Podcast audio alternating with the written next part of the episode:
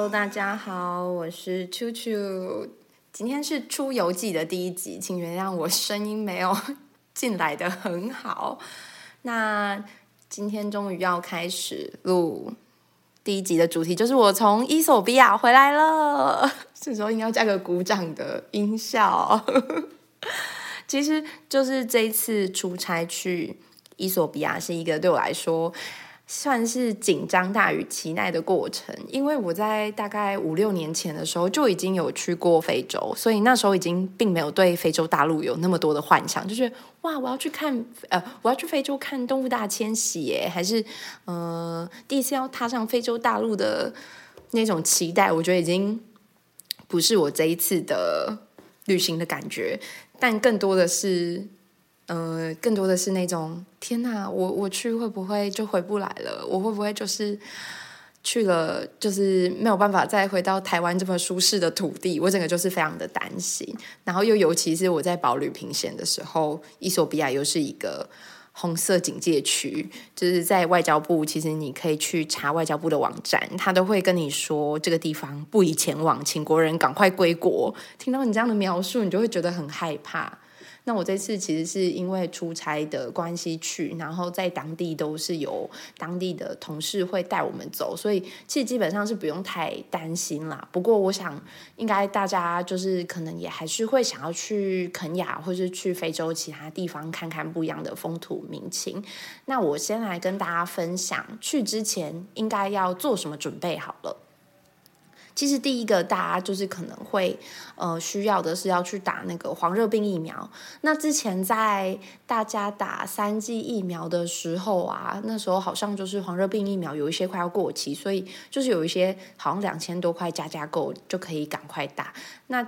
其实好像我就网络上的资讯是说，二零一八年之后你打黄热病的话，基本上是终身有效。所以我这次其实是不用再花五千多块去打那个黄热病疫苗，就可以用之前打过的小黄卡，然后就去做入境。但其实他们入境的时候也不会检查，只是说当地有这样的疾病，然后。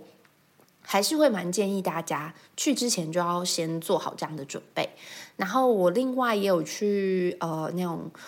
旅游门诊，就各大医院的旅游门诊的加医科去做预约，然后我也打了 A 型肝炎跟那个麻疹的疫苗。那其实我们这一代的话，就是小时候都有打过麻疹，只不过长大之后它的抗体就会变少，所以也是会蛮建议要去非洲。然后还有就是预计要怀孕的。女性同伴们也可以在备孕之前可以先去打一下这样子，然后呃，我想要聊聊这次去非洲，我觉得很有趣的地方，就是他们的饮食习惯跟我们真的很不一样。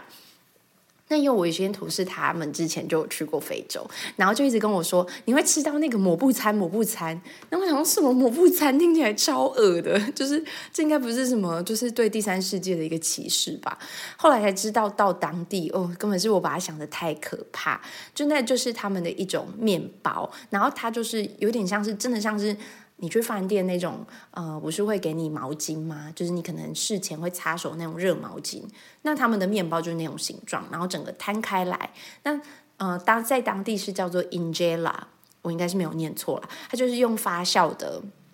呃，发酵的豆子嘛去做的东西。我等下来 Google 一下，就是它就是整个吃起来是酸酸的，是偏呃发酵感的味道。然后里面呢就可以包一些呃豆子啊，或者是一些酱，然后你可以把它卷起来像卷饼吃，但更多时候他们是直接就是你铺平之后上面加那些酱，然后用手就是抓着那些酱跟那个 injera 这样吃，其实是蛮好吃的。它它的它的原料是用那个伊索比亚特有的一个原材料叫做 teff 做成的一个料理。那基本上就是他们的主食，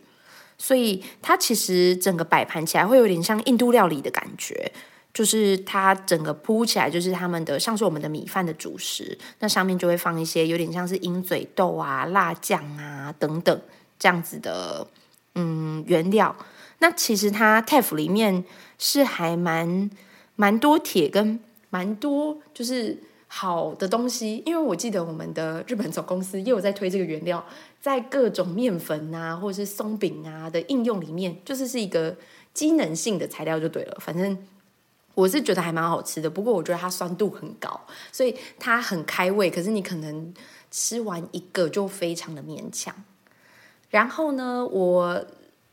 其实我觉得我这次最做的最好的决定，就是除了带常备药去之外，我就是也带了很多益生菌。我觉得有很多东西，就是你就是出国的时候，你才会想到啊，我为什么那时候没有带呢？我为什么我下次一定要记起来？那益生菌跟护唇膏，我觉得这是搭飞机或是去到异地你一定要带的东西。这时候就很很适合再接个什么夜配环节，但是没有，我是诚心推荐。然后也帮大家科普一个小知识。我其实其实另外一个蛮担心的事情，就是说我很怕到伊索比亚一降落我就会流鼻血，因为其实他们的首都是在海拔两千公尺以上，就有点像是哎，我不知道玉山海拔多少，三千九，三千九，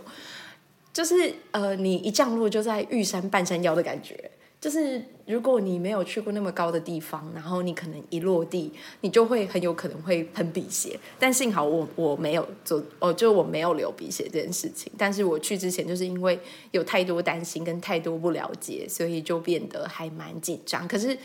反而到了之后，吃到他们好吃的当地食物，然后窗口还有当地的人也都很和善。那我们住的是那个 Hilton，就是希尔顿饭店。那最近新的可能还有一些喜来登啊、君悦，都是一些你在台北或者你在台湾很常听到的饭店名称。那你就嗯，其实我老实说啦，我觉得去出差还是蛮像是透过一个滤镜在看这个国家的，因为你毕竟没有办法百分百的去了解到当地，你还是透过比较一层。就是有有人有包装过的一个感觉，在看这个国家，因为毕竟你可能带你们的外国朋友来台湾，呃，来台湾玩的时候，你也会帮他安排一些很美好、很棒、很移花的行程吧。我我想这次去出差伊索比亚，大概就是这种感觉。那不过我们在车上有很多时间可以跟当地的窗口交流。那他是说，哎，其实伊索比亚的人，你知道伊索比亚多少人吗？不知道。你猜猜看，五百万，五百万，伊索比亚哎，台湾就两千三百万了哎，对啊，四千万吗？呃，伊索比亚其实是有一亿多人口，超多的，他们好像是非洲，我忘记是第一大还是第二大，然后他们的首都叫做阿迪萨巴巴，阿迪斯阿贝巴，就是非常难念，我那时候在订机票的时候还一直在想，哦，这要怎么念？太饶舌了。就是他们的他们的首都人口大概三到五趴，其实我觉得，哎，其实我我也不太清楚台北市的人口是占台湾几趴，但应该是蛮密集的。然后他就说，伊索比亚的首都是大概三趴到五趴，但是就是一个幻境，因为我们其实，在首都里面看到非常显著的贫富差距。他在总统，因为我们其实对面的就是一个政府机构，所以我们住在希尔顿是非常安全。然后走到附近的时候，就是有很多很奇花的那一种，就是自然科学博物馆啊，就或者是呃图书馆啊，就那种就是你就算在台北，你也会觉得非常华丽、很漂亮的建筑，就会觉得这是什么厉害的厉害的地方这样子。但他就说这些就是要做给别人看的，根本没有人进去，就是一堆文字馆。那我觉得就是听了，其实有点。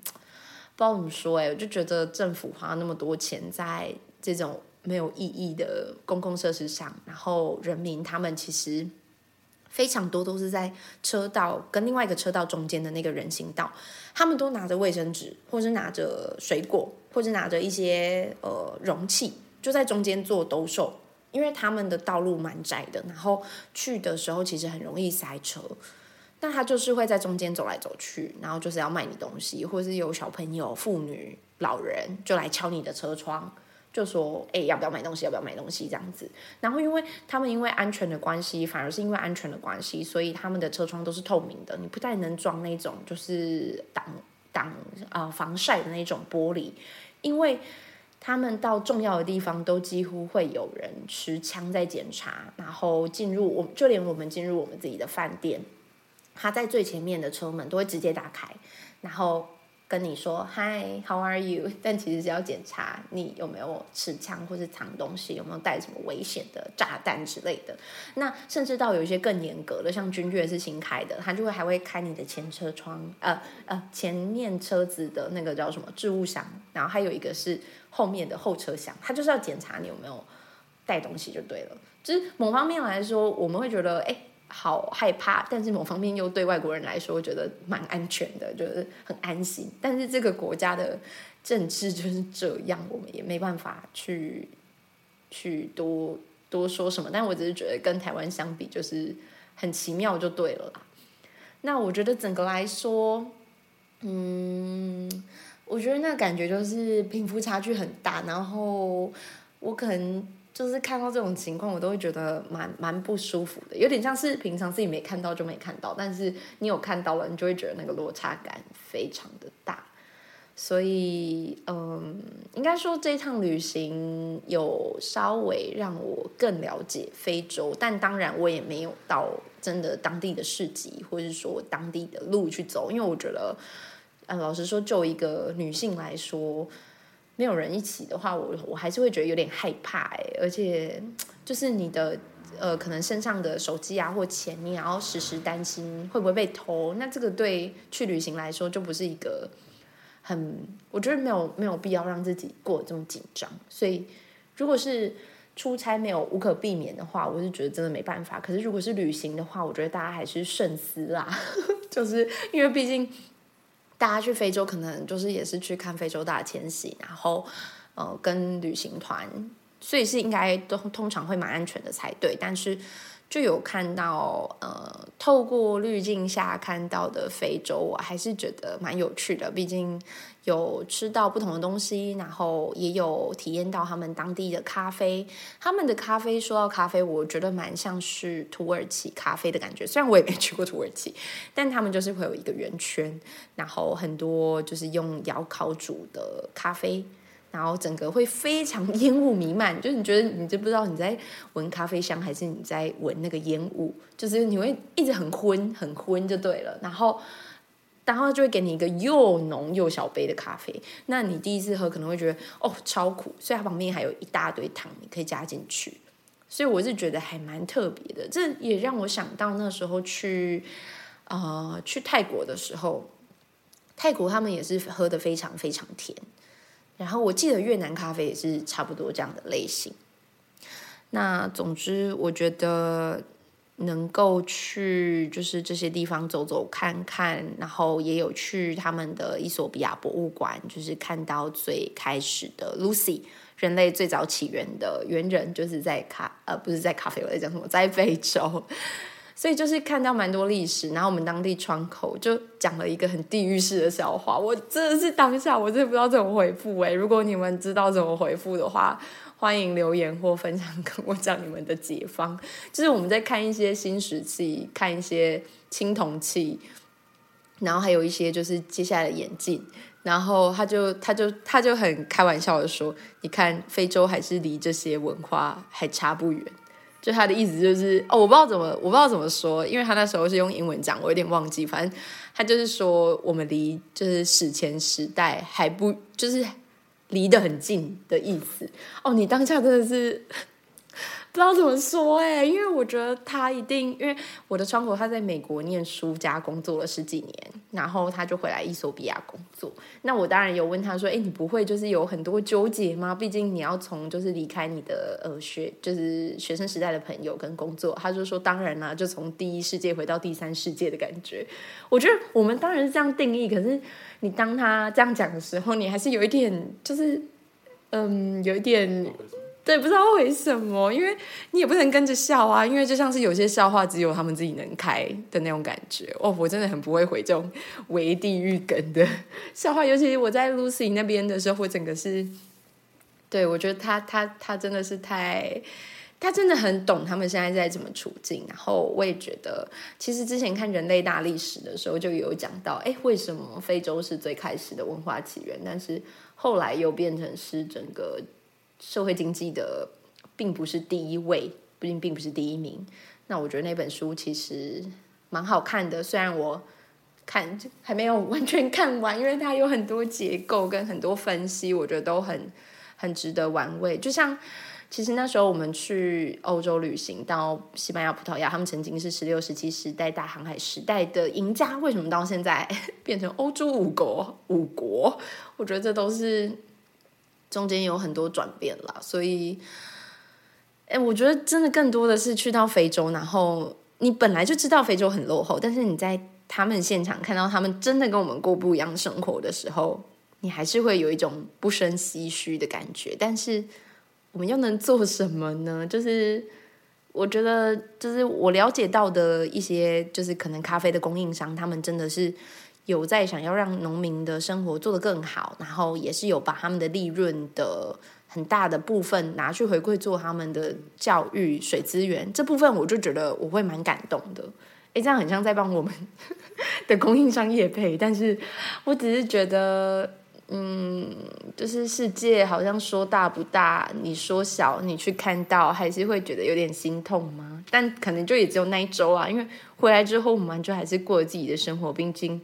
社畜人生更苦嘛。但是就是我觉得有这种。启发有这种不一样的世界的感觉，会蛮好的。总是会让自己对自己的生活跟接下来的人生有一点不一样的感受，因为你也不知道这些经验什么时候又会影响到你未来的某一个方面的某一个某一次的决定吧。所以这就是我这一次呃伊索比亚出差的心得。那我可能会再稍微整理一下照片，然后应该是不会写文章了，应该只有出差报告。但是我会再想想看还有没有什么不一样的呃文化层面或是一些有趣的小故事，我想到的时候再跟各位分享。那今天的出游记就先到这边，希望你们喜欢我的第一集。拜拜。